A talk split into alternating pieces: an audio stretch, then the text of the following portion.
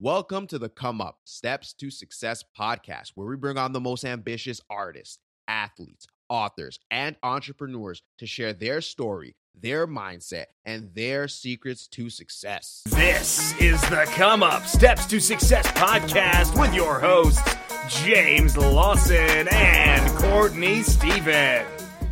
This episode, we have a great one.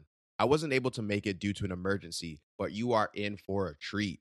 Courtney and our special guest, Robert Thomas Bethel, take us deep into how to build an empire, starting with a plan and how leaders need to overcome their pride and ego and ask for help. Listen, grab a notepad for this one. But if you're driving or working out, make sure you read the show notes for a quick summary after the episode at thecomeuppodcast.com slash episodes slash 26. Now, enjoy the show. All right, everybody. Thanks for tuning in to another episode of the Come Up Podcast. I'm your host, Courtney Stephen, and today we're doing things a little bit different for a couple reasons. Well, firstly, this is a solo show because our main man, Jimmy, he is not here today for certain reasons, but you know what? When one person falls down, the rest of the team got to pick them up and keep moving. So what we're going to do is keep moving. And it's important to keep moving because we got a very, very special guest on the show my good friend Bob Bethel, who is a veteran business advisor and a turnaround expert with over 40 years of experience leading businesses in all different industries. I recently had a chance to read Bob's new book, Strengthen Your Business Fail Proof Strategies from the Man Who Has Rescued 77 Businesses. Yes, 77 real businesses. This man has all the war wounds and battle scars to back up the stuff he talks about. So make sure you guys are paying close attention. Get a piece of paper out and take some notes. In his book, he teaches the exact strategies and tactics that he has used to bring dying businesses back to life over and over again during his career. As someone who's started a few small businesses myself, I found this book to be extremely valuable. And not only that, it was surprisingly easy to read. So once I got into it, I, I had a hard time putting it down to say the least. So it's with great pleasure that today I welcome to the Come Up podcast, Mr. Bob Bethel. So, hey, Bob, how you doing? Courtney, thanks. Thanks so much for having me, and thanks for that introduction. I probably ought to just hang up right now because it won't get any better than what you've said. Hey, well, you know what? It's not every day we get to speak to somebody who, um, well, really, it seems like you've done it all. 77 different businesses. I can't even think of 10 different industries, let alone, you know, businesses. So, I, I guess we want to just take it back to where it all started. And for me personally, I'm curious as to when when did you realize that you had a knack for business or maybe that you had a passion for business? When did this all kind of, you know, start to clear up for you and you realized that this is what you were supposed to do with your life? Well, Courtney, it was because I was fighting for my life, I should say. Um, I started a I started a business right out of college, and like most 21 year olds, uh, I'm sure you may have suffered this this same disease, Courtney. Uh, I knew everything. Mm-hmm. I was I was one of the smartest people around, or so I thought. Right. So I thought I had I thought I had all the answers. Uh, I started the business. It did extremely well for a couple of years. Then we hit a recession, and Courtney, I found out exactly how dumb I was found out I didn't have the answer to hardly anything. Um, I fought that business to keep it alive for two more years. Uh, was very heavy in debt. Uh, reached a point that I was totally broke. Called the bank, told them I was broke. Um, and at that point, I learned what it means when you sign a personal guarantee with a financial institution. Had to sell my house. I was told everything I had to pay off the debt, uh, but that didn't pay it all off. So I worked out payment plans with the rest of my lenders. Uh, took me a couple of years to pay that off. I did not declare bankruptcy. Uh, everyone got their money. Uh, I lived on a shoestring budget, had two small children at the time. and was extremely fortunate that a very wealthy friend of my parents who owned 20 something businesses, he had retired, had turned management over to other people. They were doing a terrible job. He came to see me. He said, I think you've learned a valuable lesson. I don't think this will ever happen to you again because I don't think you will allow it. My businesses are in trouble. I'm going to give you a very nice piece of the equity, and I want you to go in and clean them up and make them profitable. And I've been doing it for 52 years since. I, I love doing it uh, because I learned so much, Courtney, in failing in that first business that I realized, and the reason I wrote the book, Strengthen Your Business, is I realized over time, Courtney, businesses don't have to fail. Mm. You know, 50 percent of all businesses that start end up failing. And what I have found in my career in business, that's not necessary. There, there are things that you can do to prevent a business from failing, pure and simple. And I appreciate you saying what you said about the book being easy to read because these things, I have found these things to, in fact, be easy to deal with in, in businesses. So, do you think that a lot of the time it's really, you know, maybe people can't readily identify where the holes in their business are or the things that are going wrong? Because, I mean, I read the book and a lot of the things that you explain, a lot of the concepts that you use, they seem after you explain them they seem like okay yeah that makes sense i don't necessarily need to have a rocket science degree to understand that but to intuitively apply these concepts, you know, you have to have some form of experience or guidance. So like in your in your experience, what is one of the main reasons why businesses fail? Courtney, I probably have in 52 years, I've probably looked at 3 or 400 businesses. I typically get called in by a financial institution, bank, mortgage company, insurance company that's made a large loan, they realize at a point in time that the collateral they're holding uh, would not pay their loan off. So they know they're in trouble. They know they're going to lose money. So they call me in to see if I'm willing to buy the business and clean it up. And they cut a favorable deal with me to do that. Mm-hmm. Here's what I've found I have never in 52 years gone into a business that was in trouble that had a plan. Mm. Okay. Mm. And I don't mean, I don't mean, a lot of times when, when I go in, the first thing that I tell the employees, the team, is we're going to create a plan. And I'm not going to create it. You are. We're all going to do it together. And as soon as I say we're going to create a plan, Courtney, their eyes glaze over, and and you can see them. You can see them thinking, "Oh dear God, this is going to be his idea of solving the problem. We're going to make a plan." And then I tell them, "Look, guys, I'm not talking about a Harvard business plan. I'm a pilot. I fly with a flight plan. Mm-hmm. Go go watch a football team. Watch the coach prowling the sideline. He's got a game plan. Now, Courtney, you play football. Let me ask you this. What in the hell would happen if John Elway had trotted out on the field last night? And he may have been better off by, by doing it, but last night. But but if he had trotted out on the field into the huddle and said, snap the ball on three. And that's all he said. We'll figure the what rest out on the, the fly. Other team members say, okay? Right. They're going to look at him and go, John, what's the play? What's the plan? Exactly. Because the plan tells everyone what they're doing. Okay? Just that simple.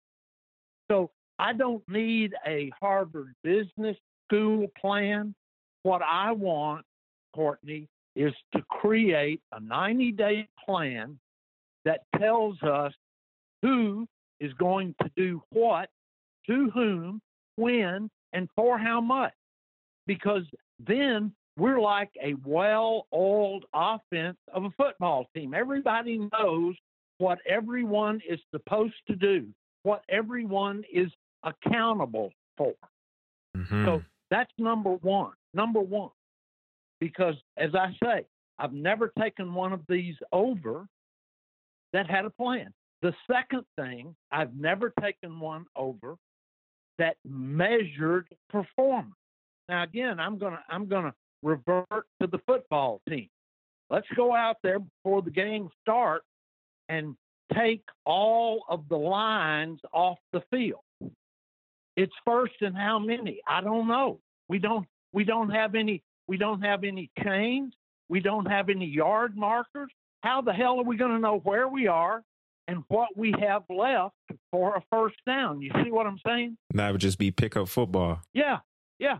So, so by the same token, as we develop this 90 day plan, okay, here's where we are. We know where we are today.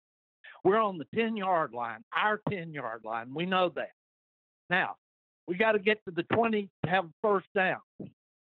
So, how are we going to get there? We're going to measure our performance, just like we measure yardage on a football field. hmm So we decide what things that we're going to measure. We may want to measure, and, and in some of my companies, we have today nine operating companies that we own.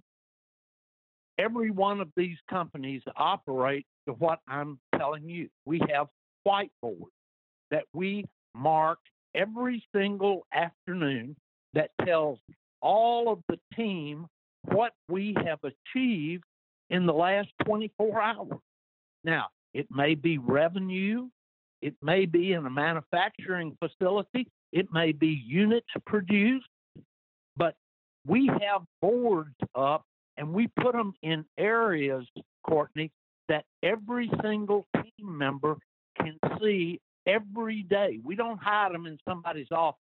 They're in the break room or in the production part of the plant or in a hallway, but I want everyone seeing them every day so that they know where we are. We're either on schedule, behind schedule, or ahead of schedule. We don't have to have meetings or send out memos. So, answering your question, two things. Have a plan. We do it 90 days. Break that 90 day plan into monthly plans, then break a month into weekly plans. So everyone marches into that company on Monday morning. They know what the plan is for that week. And at the end of Monday afternoon, they know where we are measurement wise. And the same on Tuesday. Again, we're on schedule, we're behind schedule, or we're ahead of schedule. That's simple. Okay. Right. So by by empowering the team, and it's again, it, it's so simple because it is totally related to sport. The tight end knows when the quarterback calls the play, the tight end knows his responsibility on that play. But by the same token, he knows what the fullback responsibility is. Am I right or wrong? Right. It's a team game for a reason and it's not, you know, golf or something where you can go out there and keep the game plan to yourself. You're saying by being inclusive and actually decentralizing the information, you're empowering people to probably make better decisions without having to, you know, occupy the time of their superiors or, you know, have excess meetings. Like you're saying, things are more efficient when you decentralize the information and include everybody in the strategy. Absolutely. But in addition to that, Courtney, you take advantage of not putting everything on the shoulders of the owner. There are so many there's so many owners that I come in and take companies over that have tried to carry the entire load themselves. My God, if you've got a hundred people in your organization, why not take advantage of their strength as well. You don't have to shoulder the whole load. That's insane. Right. But I, I see it happen day after day. And and by the way, this has worked, Courtney, in 25 different industries for 52 years. This isn't, I, I'm not up here preaching something and didn't write the book about something I've done one or two times. I've been doing this day in and day out for 52 years and it works. So my thinking in writing the book was this. If if I have watched this work for 52 years in 25 different industries. And I will say this to you, and, and I'm sincere in saying this I will take credit for 5% of these turnarounds. The 95% is attributed to the team, okay? Mm-hmm. And, and I'm sincere in that. So if, if anyone listening to your show today has a company, uh, consider this book to be failure insurance because that's what it is. right. Because if we if we have made it work on 77 companies that were at the edge of bankrupt, that were broke, that were in default on their indebtedness, if we can make that work, then if your company isn't at the edge of bankruptcy, if it's doing okay today, then give this a shot. Look at it. It's as you said, as you said at the introduction, this isn't rocket science. It's it's practical. It's it's not some wild mathematical theory. Uh, I would love, and I have read the book, The Four Hour Work Week. I can't make a four hour work week work for me, Courtney. Mm-hmm. But this book works. Right. And I feel like a lot of the strategies that you're talking about, we can apply them to not necessarily just large corporations, but even a lot of the entrepreneurs and even to some degree the coaches of teams and like teachers running classrooms, maybe even the head of household in some situations. We can apply these strategies um, to our daily life and our daily experience, like the whiteboard strategy that you're talking about. Most anybody can get access to a grease board, whiteboard, chalkboard, something like that, where you know you Sure. have you have a scoreboard pretty much in the house, in the office, where everybody on the team can be up to date, and you know, like you're saying, what's the down and distance, like. What are we trying to Yeah. accomplish today so that tomorrow we're in a position to hit our goals for the week, for the month, for our 90 day period, for our year? Precisely. And and I'll even add to what you're saying. I think in most probability that what we're discussing is more applicable to small organizations or or even a one or two person company. And here's why. I had had an office in downtown Nashville for over 40 years and bought companies all over the country. And a few years ago, my son, who was involved in the business, took over the daily operations, and I took over acquisition work, which I had always done, and finance work, and left the daily operations up to my son. So I decided to, in order to get out of his way, that I would move my office to my home. All all my kids were married. Uh, I lived on a farm outside of Nashville, and I was really excited about doing that. So religiously for over 40 years, I would get up each morning. I would feed my horses. I would rush back to the house. I'd shower. I'd put a coat and tie on, and I would drive into downtown Nashville, 15 miles away. I did that for 40 years. So I moved all of my stuff out of my office downtown, moved it to the house, had a wonderful office there. I say, kids were grown, the house was quiet. And on my first day, I got up, went to the barn to feed my horses, and realized that for the first time in 40 years, I didn't have to rush downtown.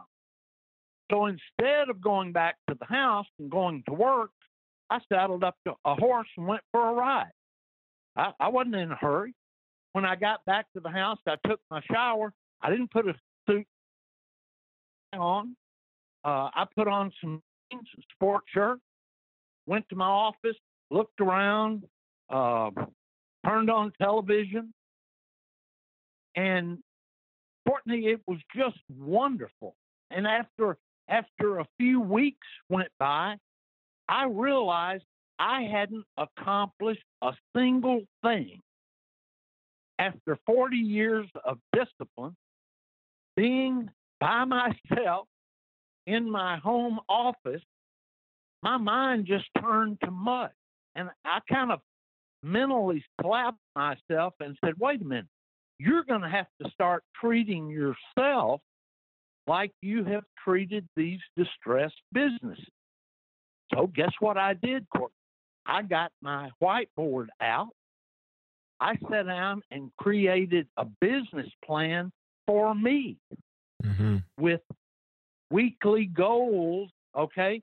Because I had to get back in the discipline of work. So I, I think that your point is very valid that smaller one one and two person operations need this information and need to measure themselves. What I found out very quickly was I could not allow myself to get up during the workday and unless I had already accomplished my goals and go do something around the farm. You see? I, I couldn't I couldn't blend those things and achieve my work goal. Right. It was important for you to keep the so structure. it required discipline. Right. Exactly. Exactly right. So in a lot of ways, um, we can treat anything like a business as long as you know the end goal is productivity you know you put a plan to it you measure your results and you track your progress that's going to be the best formula for you to really achieve any kind of success.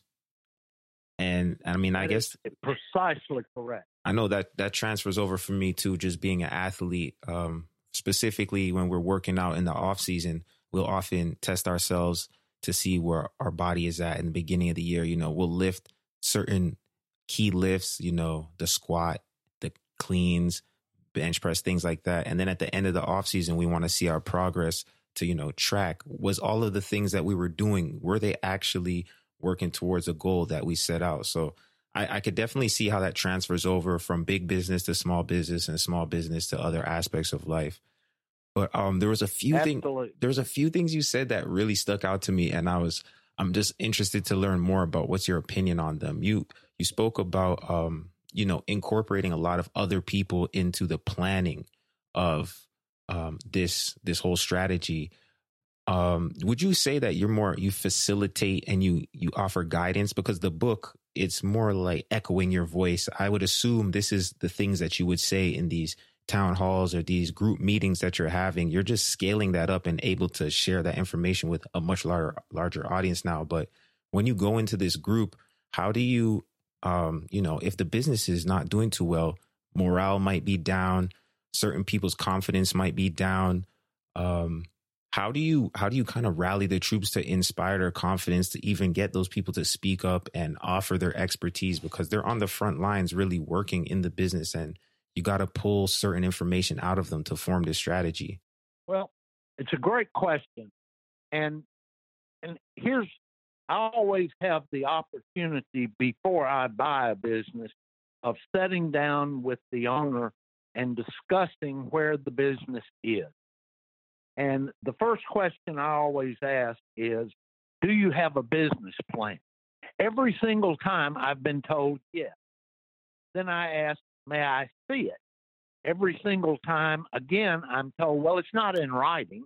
Then I ask, do the employees are, are they aware of this business plan and i'm always told oh sure then i'm told all of our problems are external.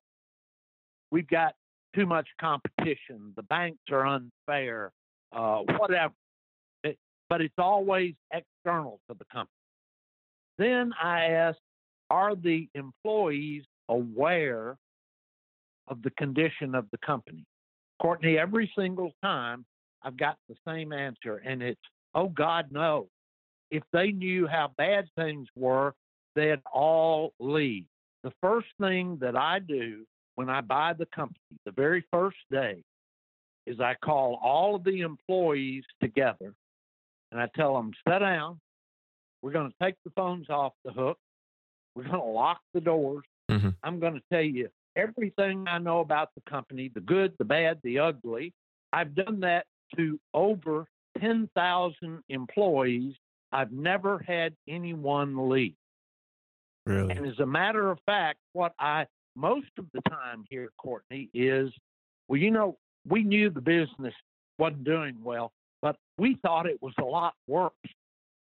And it goes back to what President Roosevelt said. The greatest fear people have is fear itself. When they don't know, it's, it's the fear of the unknown. So I bring everyone on board. I tell them, we together, because another thing I found in failing in my first business, Courtney, is this. I thought I owned the company. My name, my name was on the debt. I'd signed the the loans.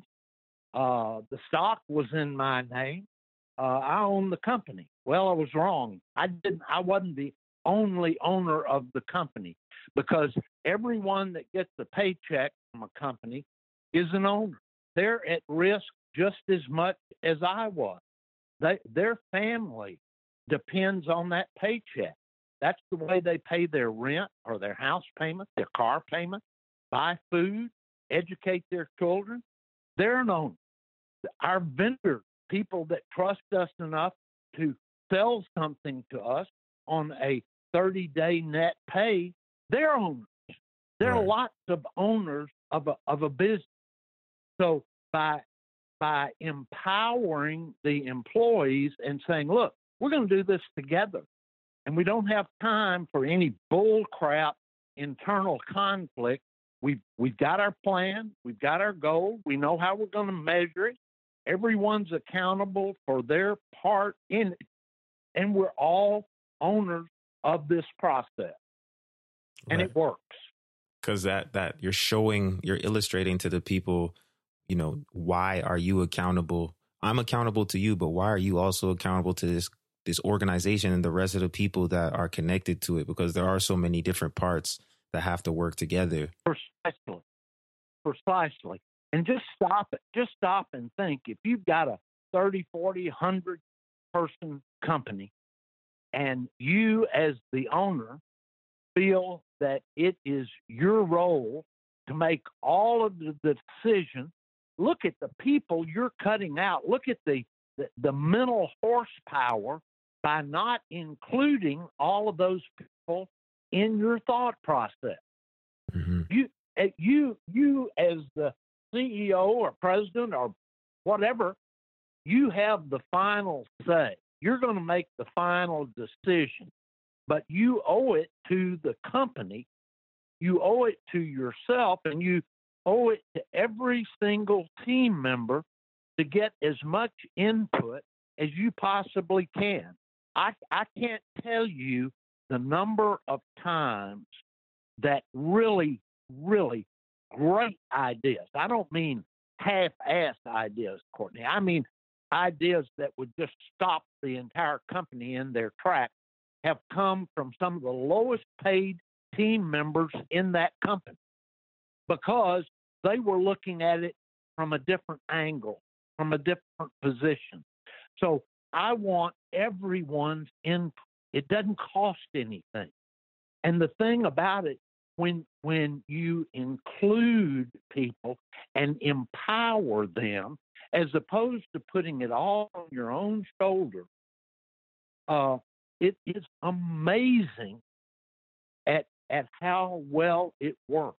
Yeah, I could definitely see that. And even uh in my own experience, you know, this season we had a rough year on my team. We started out zero wins, eight losses, and uh, we play an 18 game season. So that was almost ruined our chances of going 500 before we even hit halfway mark in the season. So we had our own, um, you know, culture that had to change a little bit and a leadership change that happened and things like that. And what I found was similar to what you're explaining is when the when the new coach came in, you know, nothing against the old coach at all, but it was like he first had to assess the situation and go to the ground level and talk to the people who were really there and get their feedback to in order to, you know, build a plan going forward. And we found success sure. in the second half of the season. Now, I don't know directly what to attribute that to. There's a lot of factors that play into it, but a lot of these things that sure. you're explaining from the corporate world definitely traveled over to the sports world and I've seen them work, um, you know, on that scale too.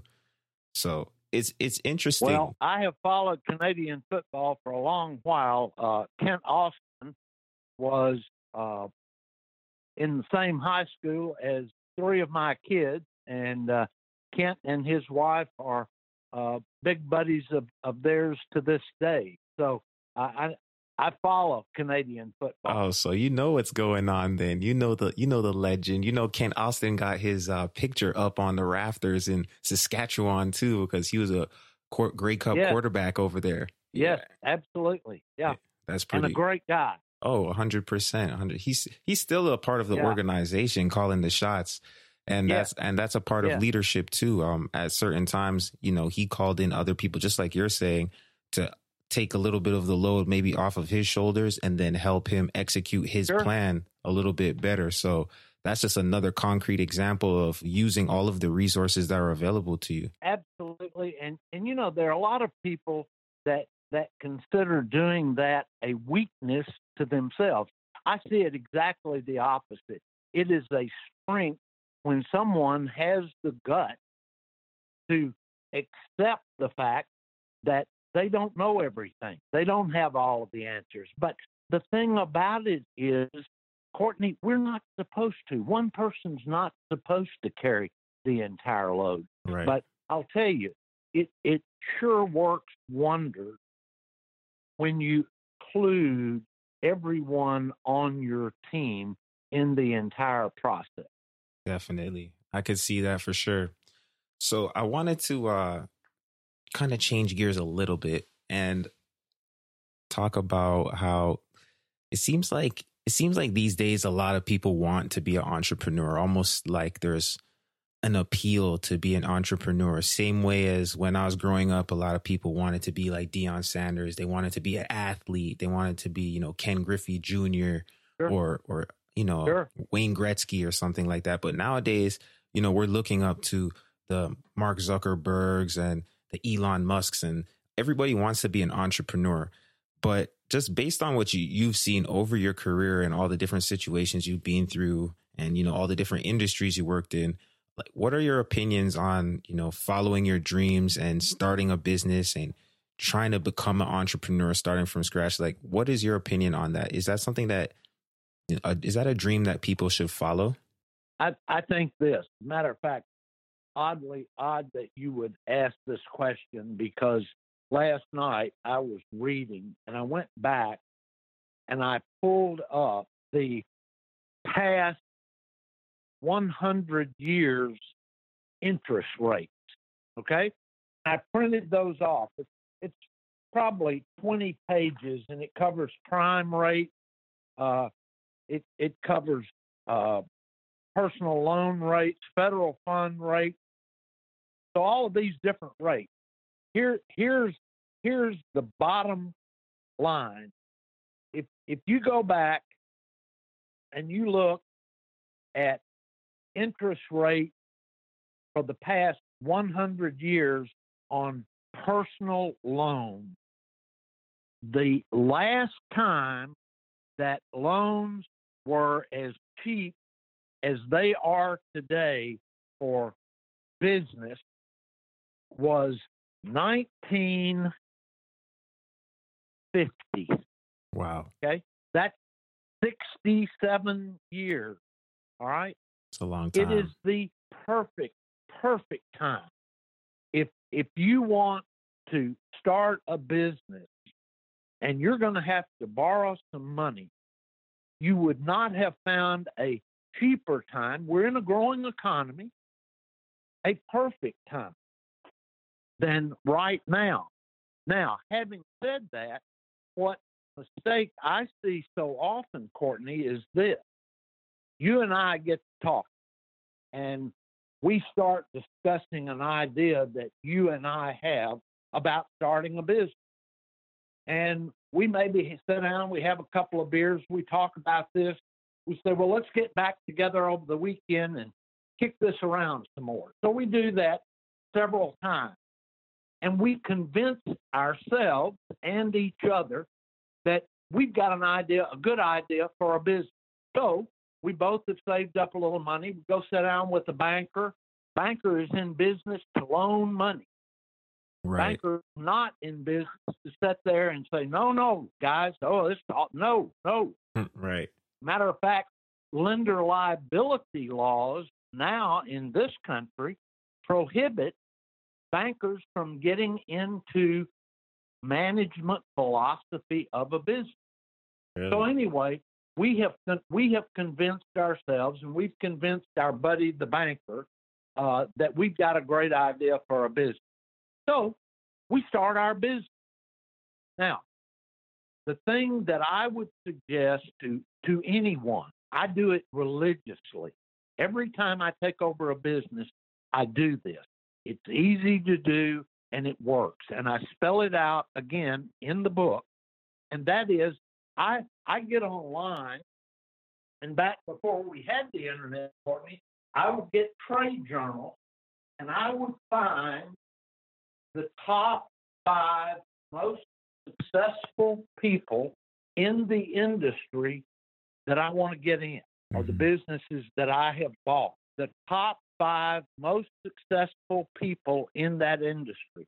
And I pick up the phone and I call them. Ooh. Now, you would say you would say, well, yeah, okay. They're not going to talk to you. Well, no, I don't get them on that first call, but I leave word with their secretary and I tell them, I understand your boss is one of the most successful people in this industry, and I need some advice. Just five minutes. Will, you ask him to call me? So help me, Courtney. Every single time for 52 years, I've gotten that phone call returned. Really? Okay. The minute that the minute they call, and that includes several Fortune 500 presidents of Fortune 500 companies that have returned that call. The reason is because we're men. It's called male ego. Somebody wants Courtney's advice. Of course, I'm going to call them back. Mm-hmm. Okay Mm-hmm. when they call me back, I ask them, could I come visit you for just a few minutes and get some advice? You are considered one of the leaders in the country in your industry. Again, every time I've been told, yeah, come on. Mm. Now, I sit down with them and I have my plan the team and I have created. I take my financial information and I put it right in front of them and say, if this were your company, what would you do? Mm. Now, what I have just done, as opposed to you and I going to start our business, see, we've been operating in a vacuum. We've been selling each other on how good our plan was and our idea was. I don't I don't accept that. I take it to an industry expert who is successful. I want him to be him or her to be honest with me. I want him or her to tell me, here's what I'd change. Here's what I'd do, Bob and Courtney. No, I, I hear your idea, but I don't think that'll work. And here's why because I've been doing it 25 years and your idea is stupid. Mm-hmm. Wouldn't it be better for us to know that day one, Courtney, before we invest our money, borrow money, and then turn around and go bankrupt? Yeah, it's a lot better to get that uh, little bit of shame on the front end than that big bank chasing you down on the back end. Yeah. If you if you were a quarterback, what position do you play? I'm the quarterback of the defense. I play free safety. Okay. Would it be a benefit to you maybe to have a day to sit down Deion Sanders? I'm there. Sign me up. Okay, exactly, exactly. That's exactly my point.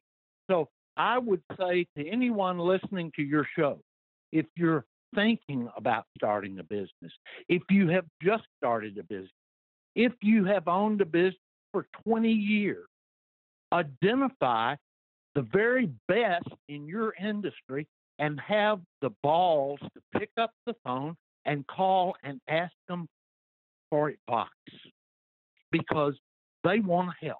That's amazing. You know what? And I think the mental barrier of just assuming that you're going to get rejected would stop people from even going down that train of thought in most scenarios. You're exactly right. And we both know the three words that make up assume. Oh, make an ass out of you and me. Make me. an ass out of you and me. And you're exactly you're exactly right. There is a mental barrier. Oh, I'm not gonna I'm not gonna he wouldn't talk to me, no. So we sell ourselves that we can't do something instead of trying. right. So, um, you you you have nine businesses that you're running currently. Is that is that correct? Correct. So that is correct. so you obviously you've got to be pretty busy. You definitely have a lot of systems in place to help you manage those kinds of uh you know, you're going to have different appointments, different meetings, different places to be. There there aren't even 9 days in the week. So um what are some of the ways that you balance between being involved in so many different projects? Well, we have a really good organization. Everyone knows their role in it. Uh, we don't, you won't see anyone in our organization standing around uh, in the morning around the coffee pot saying, Well, what are we going to do today? Everyone knows what we're going to do today and tomorrow and the next day. So we know our plan. Um, we we have good people. Uh, another thing that I didn't mention to you is I let it be known on day one that we will not be giving raises. We don't give raises. We give bonuses. oh, okay. Bonuses. We give bonuses. And here's the reason. Look at it this way. Let's say it's December 31st, 2017, and you're in my company has had a very successful year. We've made a lot of good money. So here's what we're going to do. We're going to get, we've got 100 people that work for us, Courtney. We're going to give them all a 10% raise starting January 1, 2018. Mhm. So next year we have another really good year. It's now December 31st, 2018. We give everyone another 10% raise. We have raised our cost of labor 20% in 13 months, Mhm. but we didn't raise the price of our products. Now, when you give raises for past performance, what you're doing is you're jeopardizing your future going into an unknown period of time. We don't know if 2018 is going to be a, recession, hard times. Uh, we're going to face massive competition. We know nothing about the future, but we have bet that it's going to be better because we've just given everyone a raise. Now, if you do it our way, our our method, it's December 31st of 2017. We've got money in the bank. We know what we have done in 2017. So to give everyone a bonus for doing a good job, I'm not jeopardizing 2018. I'm not raising our overhead for 2018. Okay. And our people, I would say, over the years, our bonuses have been at least three times what the average increase of a raise has been in our industry. And I would assume that because you're using that bonus structure, you're you're also enticing these people to, you know, not stand around the coffee pot and just wait for their salary to, you know, come through. They're actually pushing towards these goals. You hit it, you hit the nail right on the head. Because that's the reason the boards are so important. They look up there, they want those boards, they want to exceed those goals because they know they're going to be rewarded for that performance. And uh, and at the end of the day, I mean, we're all in business to make money, right? I think that's part of what the book says. Even if you're in a nonprofit organization, and really the purpose of your organization is to you know deliver meals to homeless people, or you're building schools, or whatever is the good deed that you want to do. At the end of the day, everybody has to make money and push towards the goals that allow the businesses doors to stay open. So, could you talk a little bit? About, could you talk a little bit about um, having a profit mindset and just how that all plays in together with the motivating the employees and you know just structure of your business and just keeping profit as that number one goal? Because I know sometimes people shy away from shy away from that, even though we all know that you're in business to make dollars. Precisely correct. And and when I come into a company, I I do this intentionally, but I will ask uh, in our first meeting, tell me what business this company is in. And if it's an engineering company, I will be told one thing. And if it's uh, a marketing company, I'll be told something else. And uh, when everyone has thrown out the business they think we're in, I, I say, you're all wrong. We're in the money making business, period. Period. Because it is so easy in a company to get caught up if if if you're an engineering company and you're working on design something, I understand it. It it's part of the process to be excited about innovations that have been created and so on and so forth.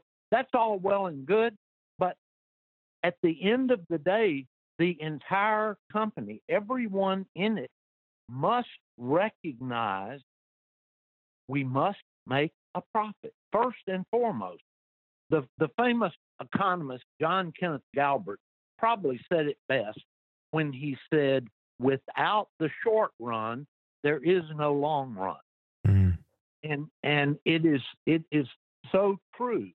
So what what I try and point out is let's let's look at our overhead.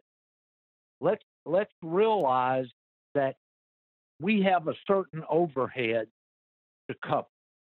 When when we have covered that over, and I, I teach this, I teach this to the entire team. I want them to understand it because it's easy. If if you take let's just let's just say that our overhead we add up all of our expense for the month, and let's say it's a hundred thousand dollars. And again, using the whiteboard, and I'll sit down and bring have lunch brought in so everyone can can listen and hear and understand. And I answer all of the questions. Okay, we add all of our expense, our, our rent or our mortgage payment, uh, all of our costs, uh, payroll, utilities, everything comes to a, roughly a hundred thousand a month. Okay, we're going to operate Monday through Friday, so we're going to operate 20 days a month, 20 into a hundred thousand, five thousand dollars a day. We have a cost of $5,000 a day to operate this company. Mm-hmm. Now, once we hit $100,000, then all of a sudden we're at break even. Now now is the time to, just like a runner goes into his runner's kick at the end of the race, now it's time for us to really pile the revenue on because we've covered our costs. Okay. So we're going to make a higher percentage of profit once we've covered our overhead. Hmm. And when everyone understands that, then we announce on a monthly basis as of right this minute, we've covered our overhead for the month of December. Throw it in high gear. Mm-hmm. We're making more profit from here to the 31st. And when when the team understands that, then they start to develop a 30-day mentality. But if they if they don't understand that, if you are not proclaiming that you have now hit break even. And if you have not taken the time to teach your team what that means, then they're going to come in tomorrow just like they did the first day of the month. Nothing changes. I'm at work. See what Right. I'm saying? My people on my people on the other hand say, My God, we've hit break even. It's only the fifteenth of the month. We're gonna pile the hell out of profits. God, we're gonna get great bonuses this quarter. This is marvelous. So Mhm. they are working like crazy because they know they're going to make more money. Right. So you're really taking the company's large long term goals and, like you said, breaking the long term down into the short term and then relating that to the daily goals of what the employees are really working towards so they can quantify, all right, this activity that I'm doing is working towards this goal. So then when they actually hit that goal, now there's added motivation because they know, all right, this is going to help us all at the end of the quarter, at the end of the month, at the end of however long we're we're in a better position to help ourselves and help the overall company. We might hit some bonuses because we're we're we're hitting our goals, we're hitting our targets, we're doing what we're here to do. That's a fulfilling, you know, notion. Like when you show up and you know that you're actually getting something done. I know a lot of times you feel like a hamster in a wheel because you're just working, working, and you don't see the fruit of the labor. But this is a concrete Yeah. way to really give people satisfaction in what they're doing day in and day out. Exactly right. I think I think you have a, a really great grasp of what I have attempted to explain and, and what I know truly works, Courtney. Hey, I'm going to be completely honest with you. I read nonstop. I would rather read books than uh, watch TV. So I've read I've read a bunch of them, like you mentioned, the Four Hour Work Week, different books like that. You know, all the ones that are in the top list for people to read. But your book stands out to me because it's applicable and you can clearly pick out tactics that you can apply to your own business, your own organization, your own team. And, you know, like you're saying, the results, they're proven over time. So it's just a matter of applying the principles and waiting on the results. So Well, I appreciate that. I really do. definitely. And we'll include um all the Amazon links and whatnot. So the reader uh the readers, they soon to be readers, the listeners can uh, find out where they can get the book if they just go check it out at um thecomeuppodcast.com. But as we're coming towards the Right. end as we're coming towards the end of this interview, we always ask our guests two questions. And the first question is in real life, you're a superhero, not like a comic book superhero, but a real life superhero. And because you're a superhero, you have a superpower. Now, if you were to describe what that skill is that has allowed you to reach the success that you've had over your career, what would you describe that superpower as? Well, Courtney, I don't see it as superpower, but I will say this. I, I attribute all of the good things that have happened to me since my first business failed uh, by accepting the fact that I'm not the smartest bear in the woods. Uh, I lost my ego, and it was a great thing. I lost my ego when I failed in that first business. That first business, I was I was too proud to go out and ask. I'm I'm not too proud anymore. I love asking things that I don't know. I don't consider it a weakness. I consider it my greatest strength in rolling up my sleeves. Uh, I I believe that I should be there before the team arrives, and I believe that I should be there after the team leaves.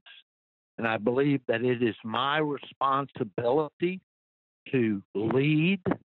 You manage assets and liabilities. You lead people.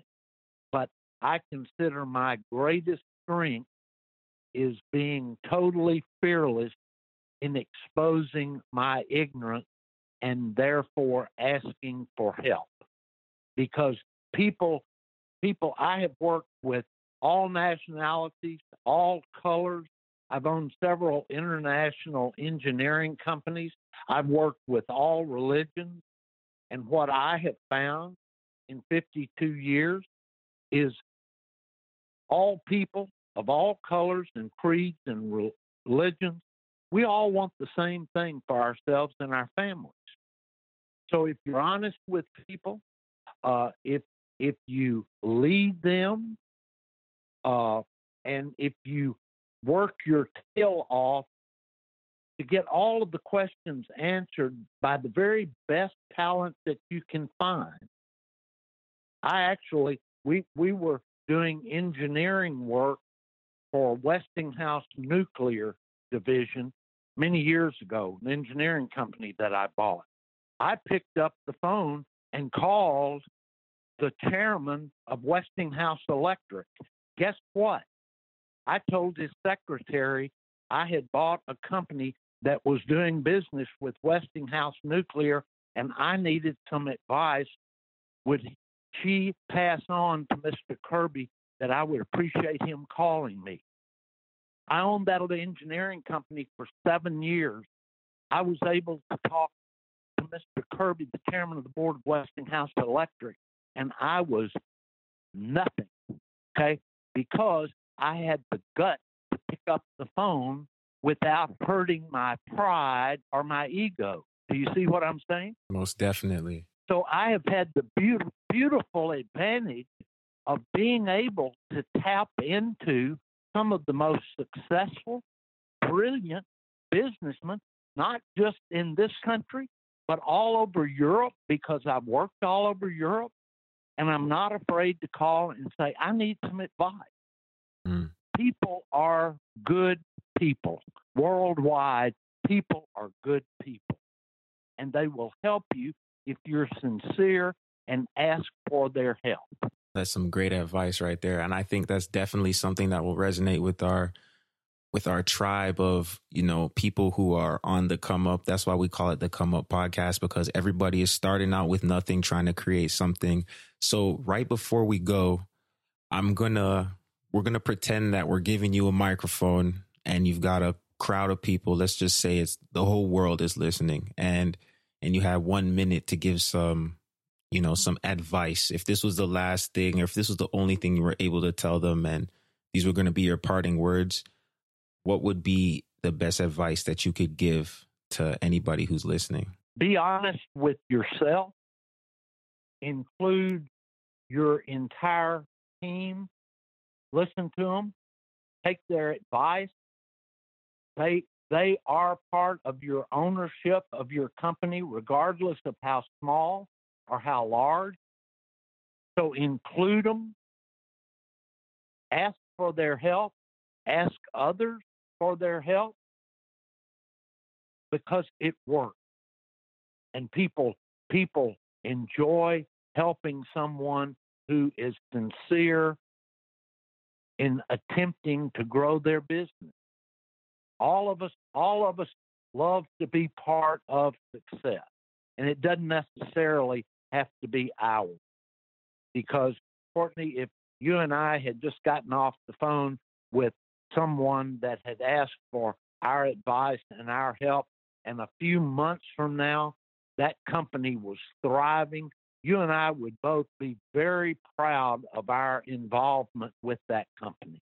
Mm, definitely. Don't let your ego, don't let your male, stupid ego getting being in the way of you becoming successful. There it is. There it is. That is definitely some great advice from a very, very wise man. Bob, I definitely appreciate you taking the time to talk with us today. This is going to be the type of episode that people play back multiple times over because it's just littered with gems of wisdom, different things that we could apply to our business now and apply to our life even down the road. So, again, I want to thank you for taking the time and uh, getting on the phone with us today. Courtney, I, I appreciate it. And you've been a delightful host and you've had great questions and it's been thoroughly enjoyable. And I hope you'll have me back. Oh, I can't wait for the can't wait for the round two. Definitely. All right, guys. So that was Robert Thomas Bethel, author of Strengthen Your Business, Fail Proof Strategies for the from the man who rescued 77 businesses This is not fiction, everybody. These are real life stories, and you heard it here first. Again, I'm your host, Courtney Stephen, signing off. And uh, say a little word for the man Jimmy. He couldn't be there with us today, but he'll be back next week. All right. And oh, by the way, Bob, do you have a website? Do you have somewhere where the people can connect with you? Yes, it is Robert Thomas Bethel, B E T H E L dot com. Perfect. I'd love to hear from your listeners. Perfect. And we'll make sure that we include all of that in the show notes. So check it out, the come up podcast.com. So check out the book. It's definitely going to make you a better business person and a better leader overall. So until next week, appreciate you guys tuning in.